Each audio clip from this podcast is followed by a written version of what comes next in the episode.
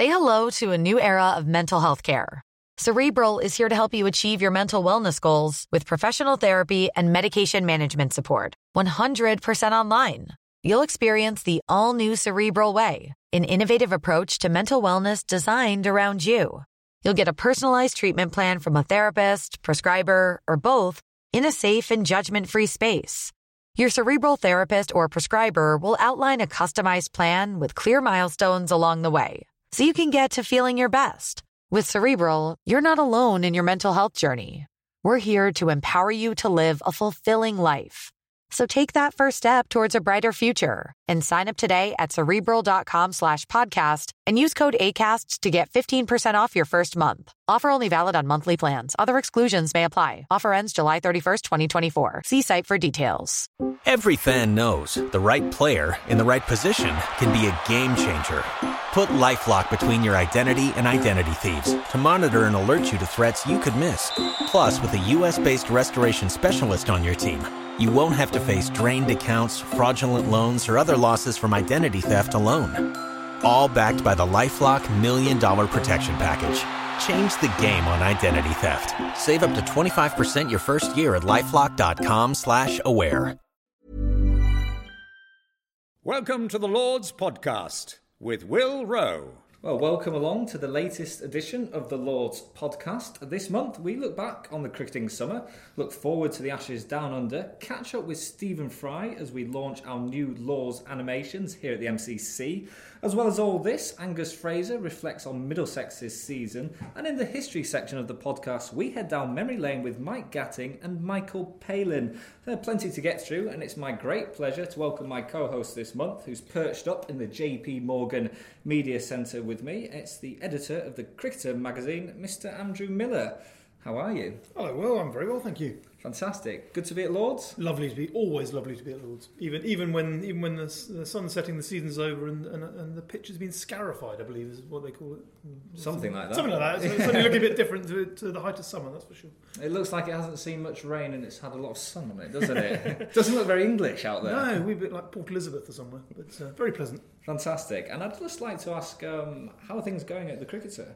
Very well, thank you. But put the latest issue to bed yesterday, so uh, perfect time of the month. You know, just uh, sit back, kick, kick, my feet up on the desk, and uh, pontificate for a wee bit. That's, uh, that's what we got, got got lined up. So uh, no, it's all, all good, great fun. I've been been in the role for about uh, about 19, 20 months now. So um, yeah, it's been been been an eye opener and really enjoying the enjoying the challenge. And previous to that, of course, you were the editor at Cricinfo the U- at UK. That's right. Effectively, I was, you know, the, the England correspondent for Cricinfo and, and basically in charge of, of all things English when it goes into what is essentially a global site. So, you know, I was I, I was I was cornering off the English market. Uh, fantastic job as well. You know, absolute plum job, and uh, did that for about ten years and then got the opportunity to edit a magazine that's been in existence since 1921. You know, I just thought, wow, that's uh, opportunities like that don't come along every day. Um, I'll give it a go, and it's um, yeah, really enjoyed uh, switching switching from online to off, which is kind of counterintuitive in this day and age, isn't it? Absolutely, it's something I wanted to ask you about. Um, were you nervous to sort of go into print when everything seems to be pushing towards online at the moment? Everything's going online. It's the multimedia age that we live in, especially with cricket, Twitter, all these kind of things? Well, absolutely. I mean, it was it was a big big decision to make, but I figured that. Um, personally, I, I, was I was approached in, in many ways because of my online experience. You know, the that ability to to bring everything I've learned and everything I know about cricket journalism is about the online world. So then to have that knowledge and take it back into a print magazine that basically needs to modernise, needs to get with the times in, in, in the best possible sense. Um, I'm really enjoying that marrying up the, the virtues. The, the, the you know the, the thing I enjoy most is the, the chance of really sort of mull over an issue. You know, you, you, you Cricinfo was all about instant analysis of, of things that have happened. Bang, you, you know, you, you write it. You know, you might write it at two o'clock in the morning because it's just happened. But you know, you, you, there are no sort of deadlines. At the cricketer, you can just stop for a bit, not forever, but for a bit, and just really think and craft it nicely, and you know, make sure it's designed to to, to the nth degree. And you know, I think that that's kind of the the secret for, for all print publications. Uh, it, it, has to sort of sing from the from from the, the page. If people are going to pay for, for what is what is is editorial in this day and age, it, has got to be got to have value added, I suppose is what you call it. So that's kind of what I'm trying to do, and it's it, it's a, it's a major challenge, but uh, loving it, and it's it's uh, you know I've got uh, both both sides of the of the of the bread buttered, I guess. How much cricket do you get to watch as an editor? Less than I did as a correspondent, that's for sure. I mean, it's you know I get I got out to probably about seven or eight days of the Ashes this summer, so one whole test and a couple of couple of um, individual days. So um, yeah, not as much as I used to, but again, I, I, am I having done sort of exhaustive coverage of, of Test cricket. It's it, again, it's kind of nice to do have that change at least at least in, in the short term, and then maybe come back a few years time and, and, and hit the hit the road again. And you've got a, a collaboration with, with MCC here in, in, the academy. There's the Good Gear Guide. Can you tell me a little bit more about that? Yeah, well, the Good Gear Guide has been in existence for, for many moons now. But uh, last year we, we did this, as you say, this collaboration with MCC. Basically, got the opportunity to, to pillage the shop, which was just awesome. We did it on a, on a, on, a, on a nice bleak morning in January, just straight after Christmas, and you know, go and pillage the Lord's shop, take all the. Literally, we went up and up and down the aisles, picked out the best bats on display, took them into the nets, all 47 of them, and smashed the balls around all day long. It was brilliant. And so turned that into a, into a supplement for, for the March issue. And then in this issue, just coming up ahead of Christmas, we're doing a, a junior buyer's guide. So we're going to have an eight, eight page supplement within the magazine. Basically, if you you know if you've got a nephew or a, or a son who needs or a daughter who needs their first bat, um, buy the magazine and we'll tell you all about the best ones. Brilliant. Is there anyone, any famous cricketer in that? Is it? To be honest, I don't know for certain yet because we haven't um, haven't quite nailed down. We literally, as I say, we went to went to went to bed with the last issue, and we're going to tuck, tuck into the next one in the, in the coming coming months. So uh, we'll probably bring out a surprise somewhere okay. and see see who we speak to. Keep the listeners on tenterhooks. Yeah. and uh, right, let's let's get into the cricket then. Uh, what's the season been like for you? What's been your standout moment of the 2013 cricket summer? Well, I think it's got to be that final day at Trent Bridge. I mean, that was just just extraordinary, especially that time of the summer, wasn't it? When you we were wondering, will this Ashes live up to all the hype, etc. And it's always the always the case, isn't it? Every time you get to the first day of an Ashes series, it's always that: is it going to be as big as as it as it is? And that Test match, just the the nerves and the tension on display on both sides. I mean, you know, England were were not at the races on that first first morning. I mean, I remember the ground being so quiet that day. It was just it was weird.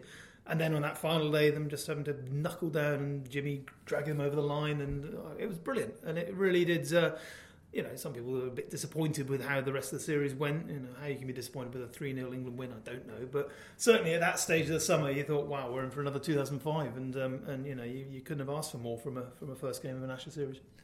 How do you react to, as you just touched on there, some people were disappointed, and there's there's been a few journalists sort of criticising the manner in which England have played, and also the manner in which they've dealt with journalists and the press and the media. You're the other side, of course. Yeah, I think there are two different issues, to be honest. I think if, if England want to have a, a bad rap with the press, that, that's an issue for their media managers and, and their, their overall attitude. I, I, I divorce that from their play on the field, to be honest. If, you know, I, I don't see Stuart Broad being grumpy in an interview as the same thing as Stuart Broad standing his ground in, in a test match. As it happens, I thought that was brilliant in, in only insofar as I don't know anyone else who could have got away with it. The the the brazenness of standing your ground when you when you hit the hit the cover off it, and basically staring down the umpire and daring him not to give you out. I mean, you know, you, if it was a poker match, it would you, would think, wow, that was the best bluff I've ever seen. So you know, you can you can hum and haw about the, the, the spirit of the game all you like, but ultimately it was it was yet another example of, of someone someone's will to win, and frankly. I suppose that again comes down to this, this, this dichotomy that England face at the moment people want them to be entertaining, but at the same time they also want them to win. And when you won three 0 and nearly won four 0 in a five match Ashes series, I think it's it's splitting hairs a wee bit to start complaining about the manner in which you've done it. As long as you've done it, that's that's that's that's ultimately what pays the bills for as far as I'm concerned. And we've had that great Ashes summer, and it's it's starting all over again. I mean, the squads have been announced.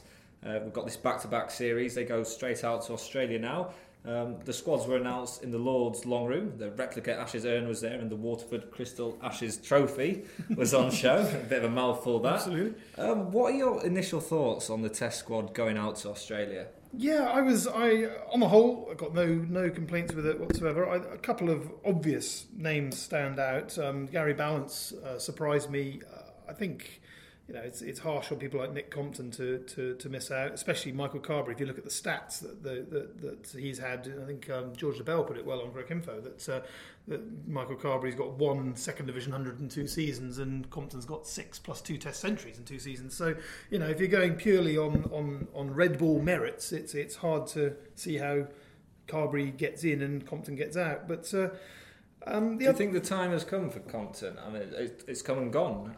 Mm, I think it has, sadly. I mean, you know, Geoff Miller's eternal cry is the door's never shut, but I think the door has been firmly slammed shut in poor Nick Compton's face. And uh, I don't know, I, I, feel very sorry for him. He's, he's not done a lot wrong, but at the same time, I found I found watching him, you know, you just wondered, does he have another gear? You do look at some players who can, Alastair Cook, for instance, who you know bats in a in a pretty dour manner usually, but then suddenly you let him loose in a in a 20 over situation in a, in a 50 over game, and suddenly he's smashing 100, 150 run 150 strike rate. So you know I don't think Compton has that, that ability to turn up his his tempo in the same way, and and especially I think Nasser made the point on Sky that if you're opening with Alastair Cook in a situation where England are probably going to want to build partnerships and just just bed down with Jonathan Trott coming in at three as well, you want to have someone who's a little bit different because those three could actually end up grinding the machine to a halt if you if you if you want them batting to their merits.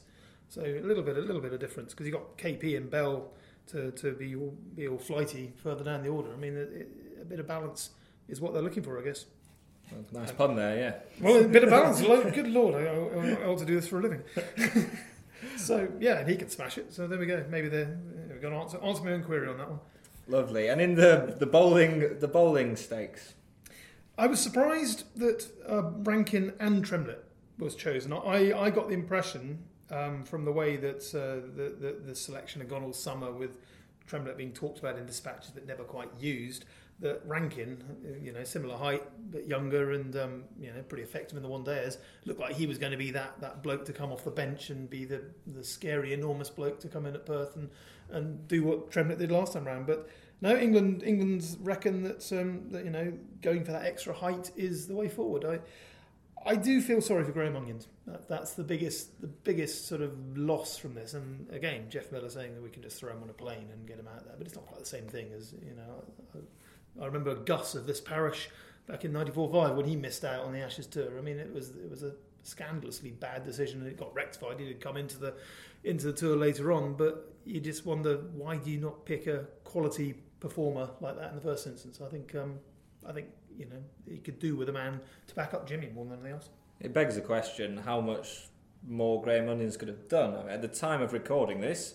69 wickets at just over 18 apiece in the county championship. 143 in his last two seasons. I mean, it's just it's just nuts. I mean, you, so, so the, the question for Geoff Miller is if that's not enough wickets to get you in the squad, how many wickets do you have to take? I know, and it, it's not as if it's not as if he's not a proven performer. I mean, he's he's he's performed in the 2009 Ashes. He was a star performer with the bat, as it happens in the 2010 series in uh, in South Africa. So, in, and and you know, he, he got very unlucky with a with a career-threatening injury. So to come back from all of that and still return those figures, yeah, I don't understand what they've not seen in him.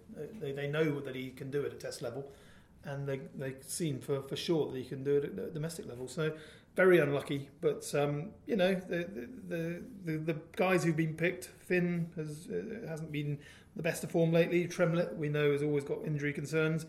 Jimmy, you never know, he, he can break down. And well, uh, Broad lasted uh, tested a bit the, on the last campaign, so you know accidents do happen. You, you never know. He will get a call up at some stage. Um, you suspect it might might happen sooner or later.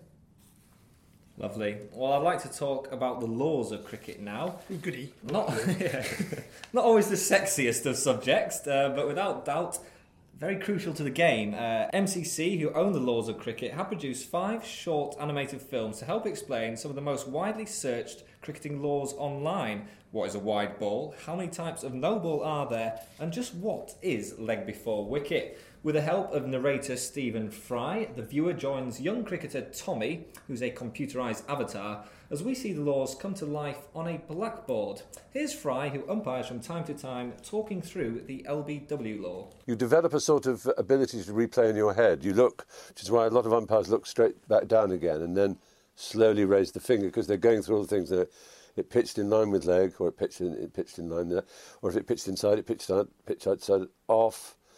Um, so it didn't pitch in line with the stumps, but he wasn't really playing a shot anyway, and it definitely would have gone on to hit the top of middle.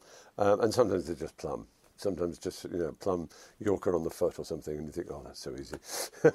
what was it about this this project that made you want to get involved in it? Well, I, I think cricket is a complex game, and if, if you haven't grown up playing it at school, it's very difficult for all the nuances of it to come, you know, to, to be uh, available to you. And you hear th- these extraordinary uh, things which you and I, uh, when we watch it or listen to a commentary, they're so natural and normal. You know, like uh, uh, you know, just flick down his leg side and uh, maybe if hit, hit his um, um, hip uh, thigh pad or um, you know, or he, he, that was a bump ball. And you say, well, he caught it. Why didn't he know it was a bump ball? He drove it into the ground and it, and it looked like a catch. And um, they go, oh God, there's that. And then there's the weather and the tea and the declarations and and uh, all these things to be taken into consideration. Uh, but the most important thing with the Test match is just one rule: you have to get 20 wickets, or you can't win a match. Stephen Fry there discussing our new laws, animations, projects, and umpiring. Uh, these short films will be launched in October, so this month, on lords.org, and they're also available in Hindi and Urdu. The former Pakistan batsman Ramiz Raja provides the Urdu translations. Uh, you can check them out on the Lords TV channel, which is on our YouTube channel. Just go to YouTube forward slash Lords Cricket Ground and tell us what you think. Uh, tweet us at Home of Cricket is the handle. It's that simple. Andrew, 42 laws. How's your knowledge?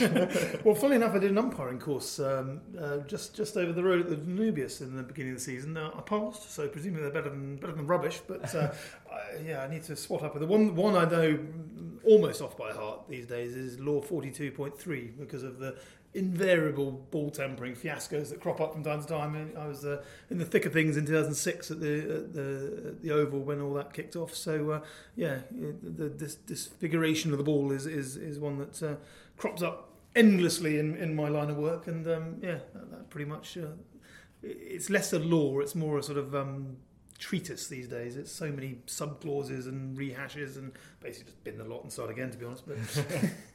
and uh, for someone that's coming afresh to cricket, I mean, how confusing is this game?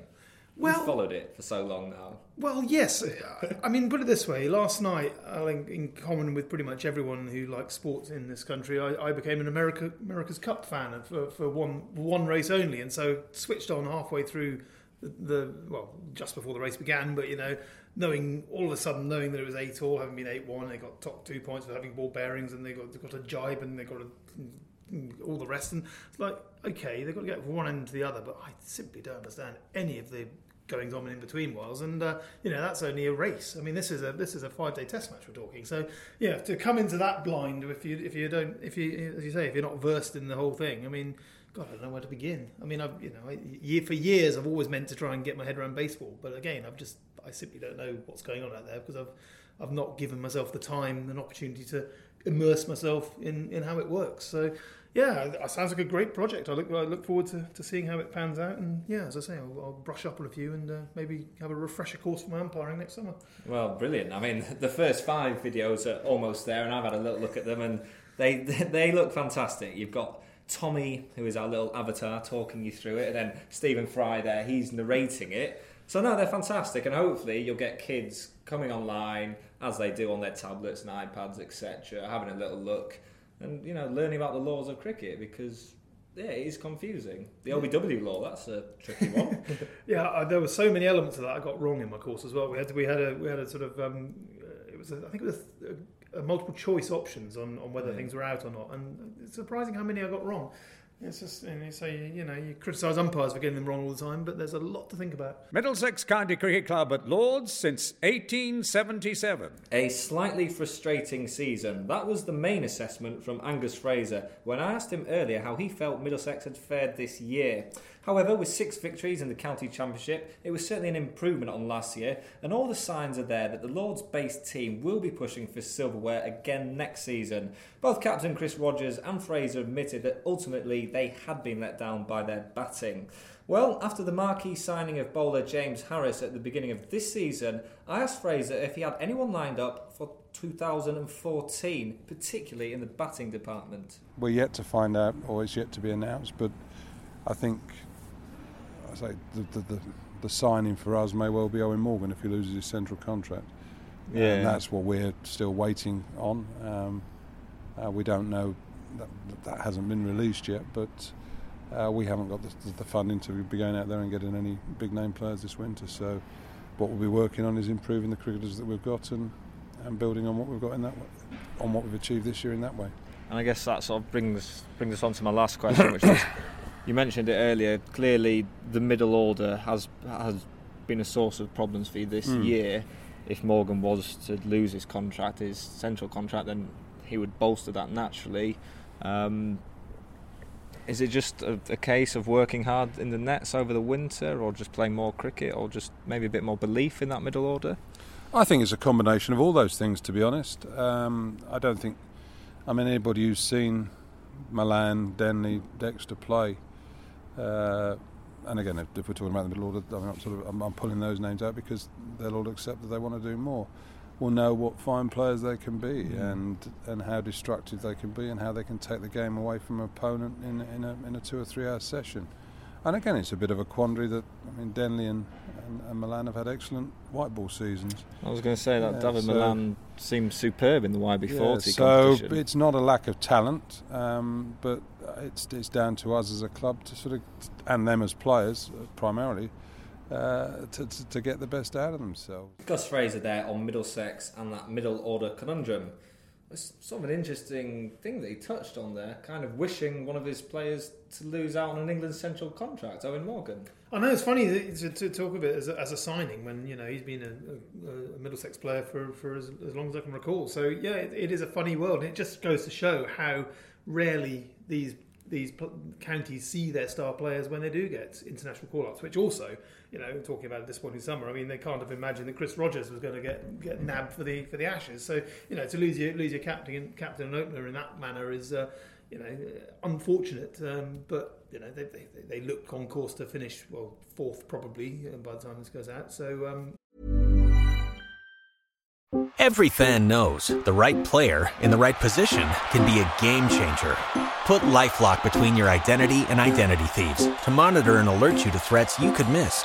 Plus, with a US-based restoration specialist on your team, you won't have to face drained accounts, fraudulent loans, or other losses from identity theft alone.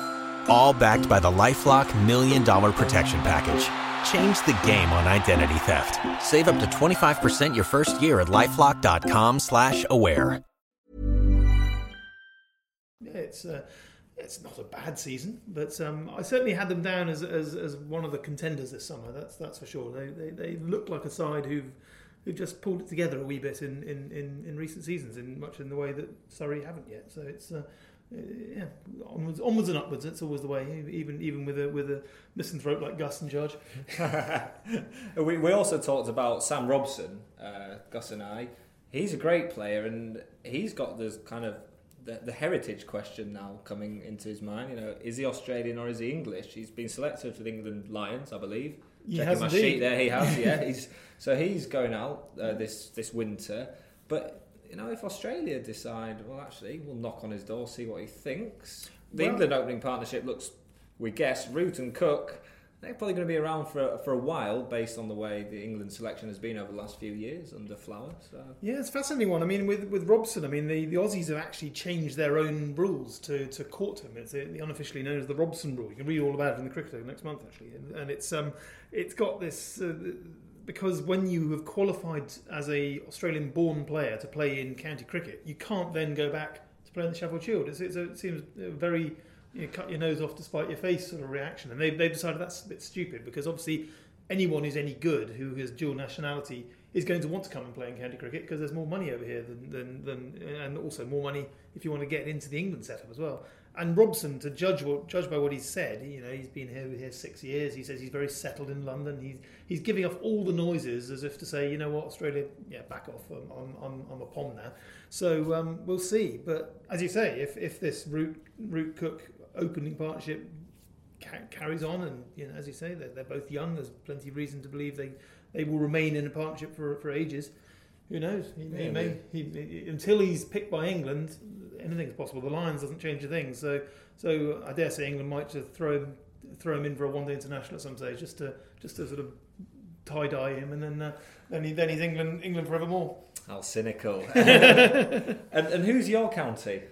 Well, funnily enough, I grew up in Dorset, so I didn't really follow a county as such. I, I was sort of caught between Somerset and Hampshire, but I end up more. I end up more between more into the personality. So Gus was one of my heroes. Um, uh, Goochie for Essex uh, it was uh, Botham at Worcestershire in those days. Graham Hick as well. Those are the sort of names I scour the, the Times scorecards every morning and look out for the, the key people. Tuffers as well. So you know those are the, that was kind of how I followed my cricket, very much on scorecard and, and personality basis rather than rather than county basis. And do you still do that in the county championship? To a certain extent, although you know it, it is difficult these days with, as you were saying, with with with fewer of the of the, the real star names available anymore.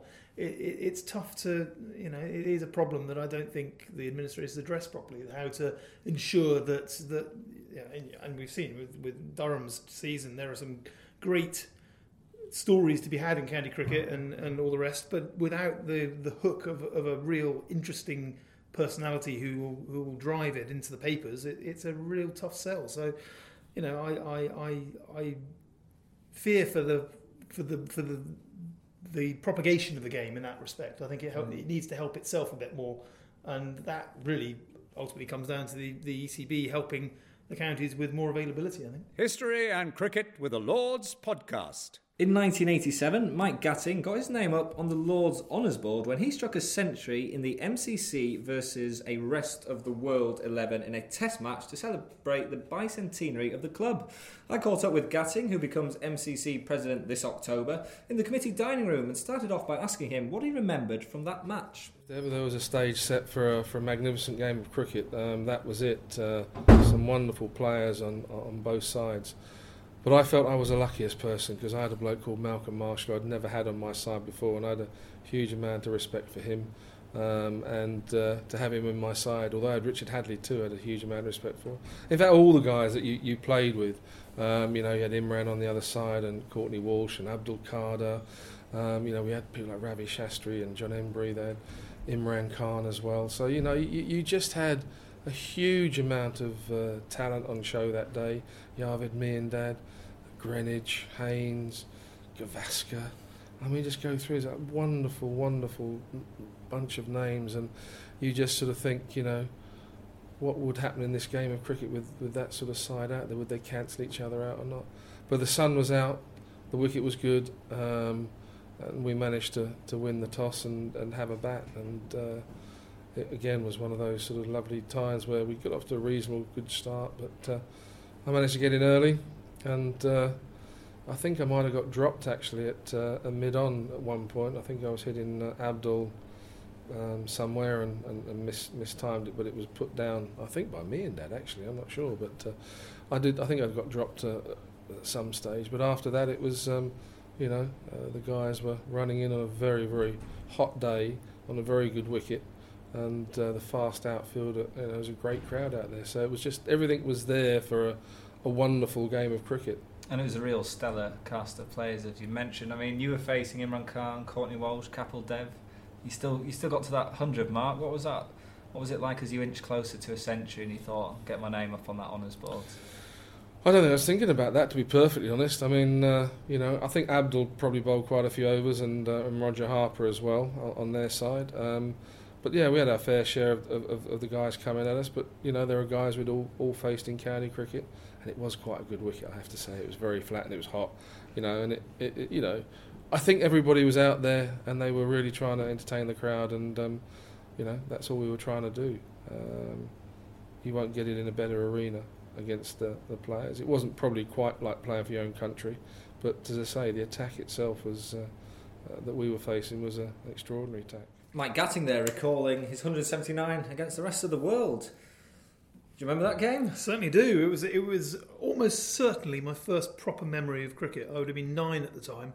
Um, I I do actually have two, two memories. Funny enough, they both revolve around Gat around that time. I, my first real season of being into, into cricket was 1989. uh, that Ashes for, for some god awful reason that really got me hooked. But um, my first memory, I think, must have been uh, the '86 Seven tour, watching Daddles the duck walk off the screen when Gatty got out for a duck. I just remember thinking that was brilliant, and but I never saw it again because obviously it was the only thing that Australia did. So I wondered for years what happened to what happened to Daddles the duck. And then the second thing was Gat walking off the field straight after being bowled, declaring his innings shut after uh, 455 for five declared. Bowled by Courtney Walsh and picks up his picks up his bat and walks off. I, I remember thinking as a nine year old, is he sulking or something? What's going on here? Was, uh, What about the spirit of the game? it's funny you mentioned that. I'd forgotten about that duck. Um, they had that duck in South Africa as well. I, as a kid watching cricket in South Africa, and they might have been playing Australia actually, so it might have been the, it might have been networked TV mm. station. But yeah, the, the little duck, and he put his bat underneath. That's right. And Yeah. off it go. Off it goes. Yeah. You'd just be praying as a kid that they got ducks. Just you saw this little duck go across the screen. Hours of entertainment. It never caught on over here though. The Lord's Podcast Memories of the Home of Cricket. Well, it's the bicentenary of Lord's Cricket Ground, as it is here, next year in mm. 2014, in its third guise, as it were. So Lord's was the first ground was down at Dorset Square, just near Baker Street, and then there was also the second ground was known as North Bank. I've been told by our librarian at the in the MCC library. Uh, that's where Lisson Grove dissects Regent's Canal. So anyone that knows the St John's Wood area quite well. Um, you're kind of coming northwards. And anyway, so it's the, the, the 200th year of the ground, and there's going to be a, another MCC versus the rest of the world um, in 2014. It's going to be one day, So Bring it on. You're looking forward to that So, one. yeah, yeah, they're, they're- great events. I think it's going to be a women's game as well, so it's going to be going to be hopefully all the great names will be out. I mean, you know, the, the chances of ever being able to whistle up 22 of the greatest players in the world for five, well, six days. I think it was a rest day as well, wasn't there? To, to, you won't get that in this day and age, but to get get them all for a day, I think uh, that's certainly feasible. And I, I imagine it'll be a pretty spectacular lineup. So bring it on. Absolutely. Uh, earlier this month, Michael Palin popped into the MCC library to have a chat with cricket broadcaster and cricket historian David Rayvern Allen. Uh, the former Monty Python star and Rayvern Allen had a chat over a cup of tea and a slice of cake. Um, here they are discussing how Palin first fell in love with the game as a young boy in Sheffield. in school, of course, he supported a Sheffield football team and Yorkshire cricket, and there were many. There was the Yorkshire League. There were many good, good games I saw up at Hallam. We had some Frickley Colliery and people like a lot of sort of uh, miners teams would come along, and you saw some good games. I got extremely excited. Yorkshire League cricket or Lancashire League cricket, Yes. either of them. I mean, it's a pretty high standard, isn't it? You know, really very perf- a very high standard, yeah, and and and always. I mean, there was a certain amount of professionalism, but there was a great deal of sort of just sheer enjoyment of the game. Um, but uh, yeah, no, it was, it was that, that's where I sort of And you fantasised when you were playing in the back garden, did you? Well, yes, You were Len Hutton or something. I, or- I, I was. Yes, I, I used to um, play out whole test matches, usually test matches, and then it was county games. I must have had an awful lot of time on my hands, and um, I was, you know, uh, uh, uh, well, couldn't be the bowler because there was not much room, but I could be the batsman, so I'd make a lot of play going around by the dustbins and down, walking down to where there was a big drain pipe, and that would be where the stumps were. Right. And I, I just loved all the detail of, you know, Yeah. adjusting them, adjust their belts, adjust the pads, look around. Oh, you really went into scan. all that? Oh, yeah, I loved all that. I think that's sort of early indications of my sort of uh, of a kind of a way of looking at the world like an actor does or a writer does. You know, you notice little things that other people might miss. Um, but so it was, it was the detail and how they sort of got down to it. And I would sometimes just, on a whim, this it would be Hutton or somebody, and be out first ball, just something to the side. You know, it'd be a lot of preparation, a lot of digging in, a lot of looking around, marking the crease, all that sort of thing. You were really Everyone expecting a century, and there he is, nicks it, caught at first slip, you know, and he had to walk all the way back. Michael Palin there talking about reenacting test matches as a young boy in his back garden. Did you ever do that? Oh yeah, all the time. Actually, I I, I um, spent more time um, playing uh, how's that? You know, those little silver dice, the the, the, the six six sided sort of tumbly dice thing, which uh, I used to uh, invented entire great conundrum to that because the fundamental flaw of that was it was just one to six. So of course, you, if you rolled a six and then another six and another six, you get completely unrealistic scorecards. So I ended up with a situation where if you rolled a six, you had to roll again and then again, and then maybe it would be by the end of it that's a dot ball. So it used to last for days. We, used to do that at school all the time. A, a, a group of, I suppose we must be in the fairly geeky side of the school. Um, but our, it was less involving heroes. It was more involving sort of um, slightly pseudo um, political teams. I think you know Pol Pot caught Reagan, Bowled Thatcher, that sort of thing. Really? you know, so, you know, get, end up some end up some extraordinary scorecards based on based on current affairs. But anyway, you know, we we, we all end up with doing doing random things when you're kids. So. That's an interesting one. Um, it's it's funny you mentioned that. Um, Greg James, who was here, the Radio One DJ. Who I think's had a run in with uh, Geoffrey Boycott. Indeed, he he he, uh, he popped into Lords uh, for the for the Australia test, and um, he told us that he used to put a shower mat down on his back garden on the wicket overnight. So he he was like Mick Hunt. He would cover the wicket with his mum's shower curtain. Yeah. So that's you know. So I, I, think there must be there must be something in sort of young cricket fans growing up that you just recreate. I mean, maybe that's the beauty of cricket is the length that the game takes to play as a as a kid with a lot of time on your hands and yeah. not a lot to do. Let's be honest. Well, I know I know that I ended up being a, a Fraser-esque seam bowler because I was effectively an only, only child. My brothers were seven and eight years older than me and away at boarding school, so the only place I could really play cricket in, in our house was down down the alley with the apple tree next to me. So you know, pick an apple, and bowl it down the alley, and if it didn't hit the side of the, the wall, it was a good ball. So I spent hours raiding the apple store and. Uh, and destroying the crop, but it was. Yeah. Did you have the slightly staggered run up? Right? Did you come in at a slight angle? No, I had to be arrow straight because the because the the, bar, the path didn't go around a corner. so right. literally my, my run up is entirely designed to, to fit into a garden, and still is to this day. Lovely. Well, um, Palin is clearly a big fan of cricket, and he's been a big fan of coming to Lords throughout the years. Um, first came to the ground back in the 60s, and here he is um, continuing the conversation and talking about what he believes is a kind of quintessential cricket crowd it actually happened the other day. I had to go to a physio who had a practice on Wellington Road, and I came out just as people were coming down for the start of the test match. And it was like this huge sea of middle-aged men, their sort of thermoses and lunches coming towards me. You know, it was quite intimidating. I was the only one going going up the hill. And I thought, this is a cricket crowd. This couldn't be a crowd at any other ground anywhere. This, this, these, these are cricketers old ladies could feel threatened. yes, well, they, they could, yes. They might be helped across the road against their wishes. there are a lot of jackets and sort of ties. Finally, Mike, what do you what do you think a day at Lords comprises? I think it's it's it's a long day, and I think the, the sort of the two ways of doing Lords. One is is to go there and socialise and have a nice meal and a bit to drink and, and doze off just when the vital moment is happening in the cricket. Or the other is to go and just watch every ball. And I'm sort of torn between the two. I'm quite a sociable guy and I've met so many people here, including, you know, the great Keith Miller towards the end of his life. Um, but I'm also, I, I do love the, the, you know, the detail of the game. I think the, really the audience ought to be giving it the same application as the as you expect of the people out there um, on the pitch. Some lovely thoughts there from Michael Palin on coming to watch cricket at this great ground. Um, we've already sort of talked about your first memory of Lords, um, which was the 87 Rest of the World match.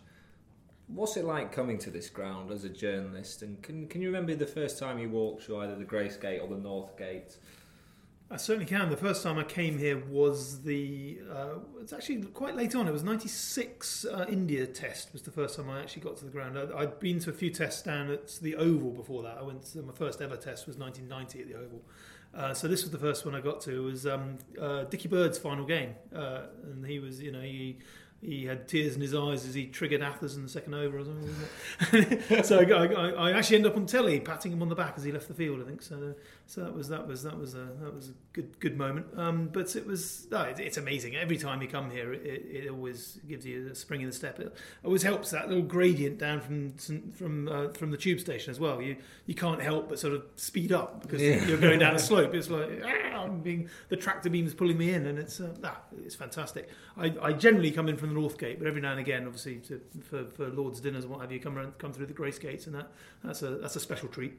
Absolutely, and that lovely description there by uh, Palin of the, of the Lord's cricket crowd and the men with their blazers and their lun- lunches. I mean, do you get that in, in in other cricket grounds or maybe other sports? I mean, it's it's, it's an interesting one, is, isn't it? It is. I mean, obviously, you get it. You get it in certain sort of Henley situations, but but I, I think there's a, there's more of an engagement. I feel with with with cricket as, a, as the sport that's going on. It's obviously a great social occasion at Lords with the Blazers, etc. But I also feel that you know, when a lot of the time when you go to blazered events, it's it's more about going out back and and, and, and hanging around the champagne tents. It's a, Yeah. you do. I sense there's much more engagement with with what's going on out in the middle here at- in in a cricket game.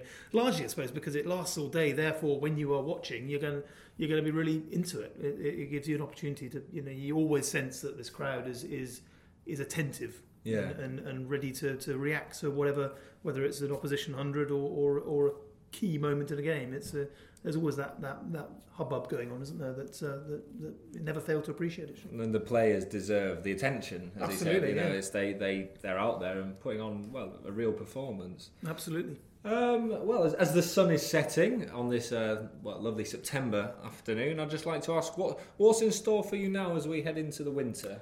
Well, it's a good question. We've got another issue to put together. We've got some. Uh, it's a, a special ca- captains themed issue. This this one. We've got a Michael Clarke interview, and uh, obviously there was, a, there was a great captains dinner the other day with 22 group legendary Test captains all rolled up to, to take part in that. So, I've spoken to several of them and going to pull that together in the next issue.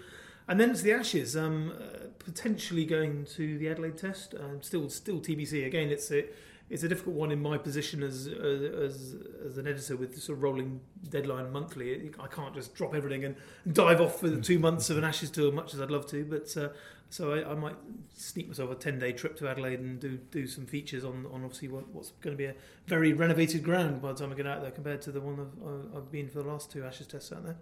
Um, and then it's into the, into the deep midwinter, bit of Christmas, bit of bit more Ashes. And then the Good Gear Guide in January, so it's uh, yeah, it never never stops. It's, Never it's, stops. it's always rolling, and uh, well, it's it's going to be a great winter, isn't it? I mean, you know, uh, to get an Ashes series out of the way and have another one straight away, straight ahead. I mean, you know, some people call it overkill, but I can't help but be excited about it. Absolutely. And can we just um, can we get any any sneak preview into what that Clarke interview will say? Well, it was a very, very interesting scenario. I spoke to him. First of all, I spoke to various top ups involved, but the first, first and key moment I spoke to him was on the eve of the Old Trafford Test. Okay. So obviously he was a man under serious pressure, two 0 down in the series. Um, you know, I think speaking to the media at that moment was probably the last thing on his mind. But then the following day, he came out, got 100, nearly got Australia back into the series, and you can't help but admire him. I mean, especially given that he's, his back looks like it's going to keep him out of the India tour. He looks like he's been operating on, on, on one disc all summer, but he's still an incredible performer and uh, I think an underrated captain. I, I, I've got a lot of time for him as a as a as a leader and a captain. Uh, I think he's in a very tough job and, and doing the best he can, but. Uh, um, I don't think it's going to get any easier this winter. I think he, he might he might struggle to to uh, gel his team sufficiently to overcome well three 0 three 0 deficit in the home summer. You don't you don't go into a home series against a team team that's beaten you that heavily with uh, anything other than a bit of foreboding. I think. Absolutely. As you say, it's going to be a great winter of cricket for all us cricket fans to look forward to. And uh, well, m- many thanks for coming on the podcast. I hope you've enjoyed it. Certainly have. No, it's a beautiful evening. Very very nice very nice company and yeah, excellent. Anytime. Great stuff. Well, many thanks for tuning in. Uh, we'll be back next month with more cricketing stories from Lords. So remember to follow us on Twitter. We're at Home of Cricket. Be our friend on Facebook. And for all the latest news from Lords, just go to lords.org. See you soon. Every fan knows the right player in the right position can be a game changer. Put LifeLock between your identity and identity thieves to monitor and alert you to threats you could miss. Plus, with a US-based restoration specialist on your team, you won't have to face drained accounts, fraudulent loans, or other losses from identity theft alone. All backed by the LifeLock Million Dollar Protection Package. Change the game on identity theft. Save up to 25% your first year at LifeLock.com slash aware.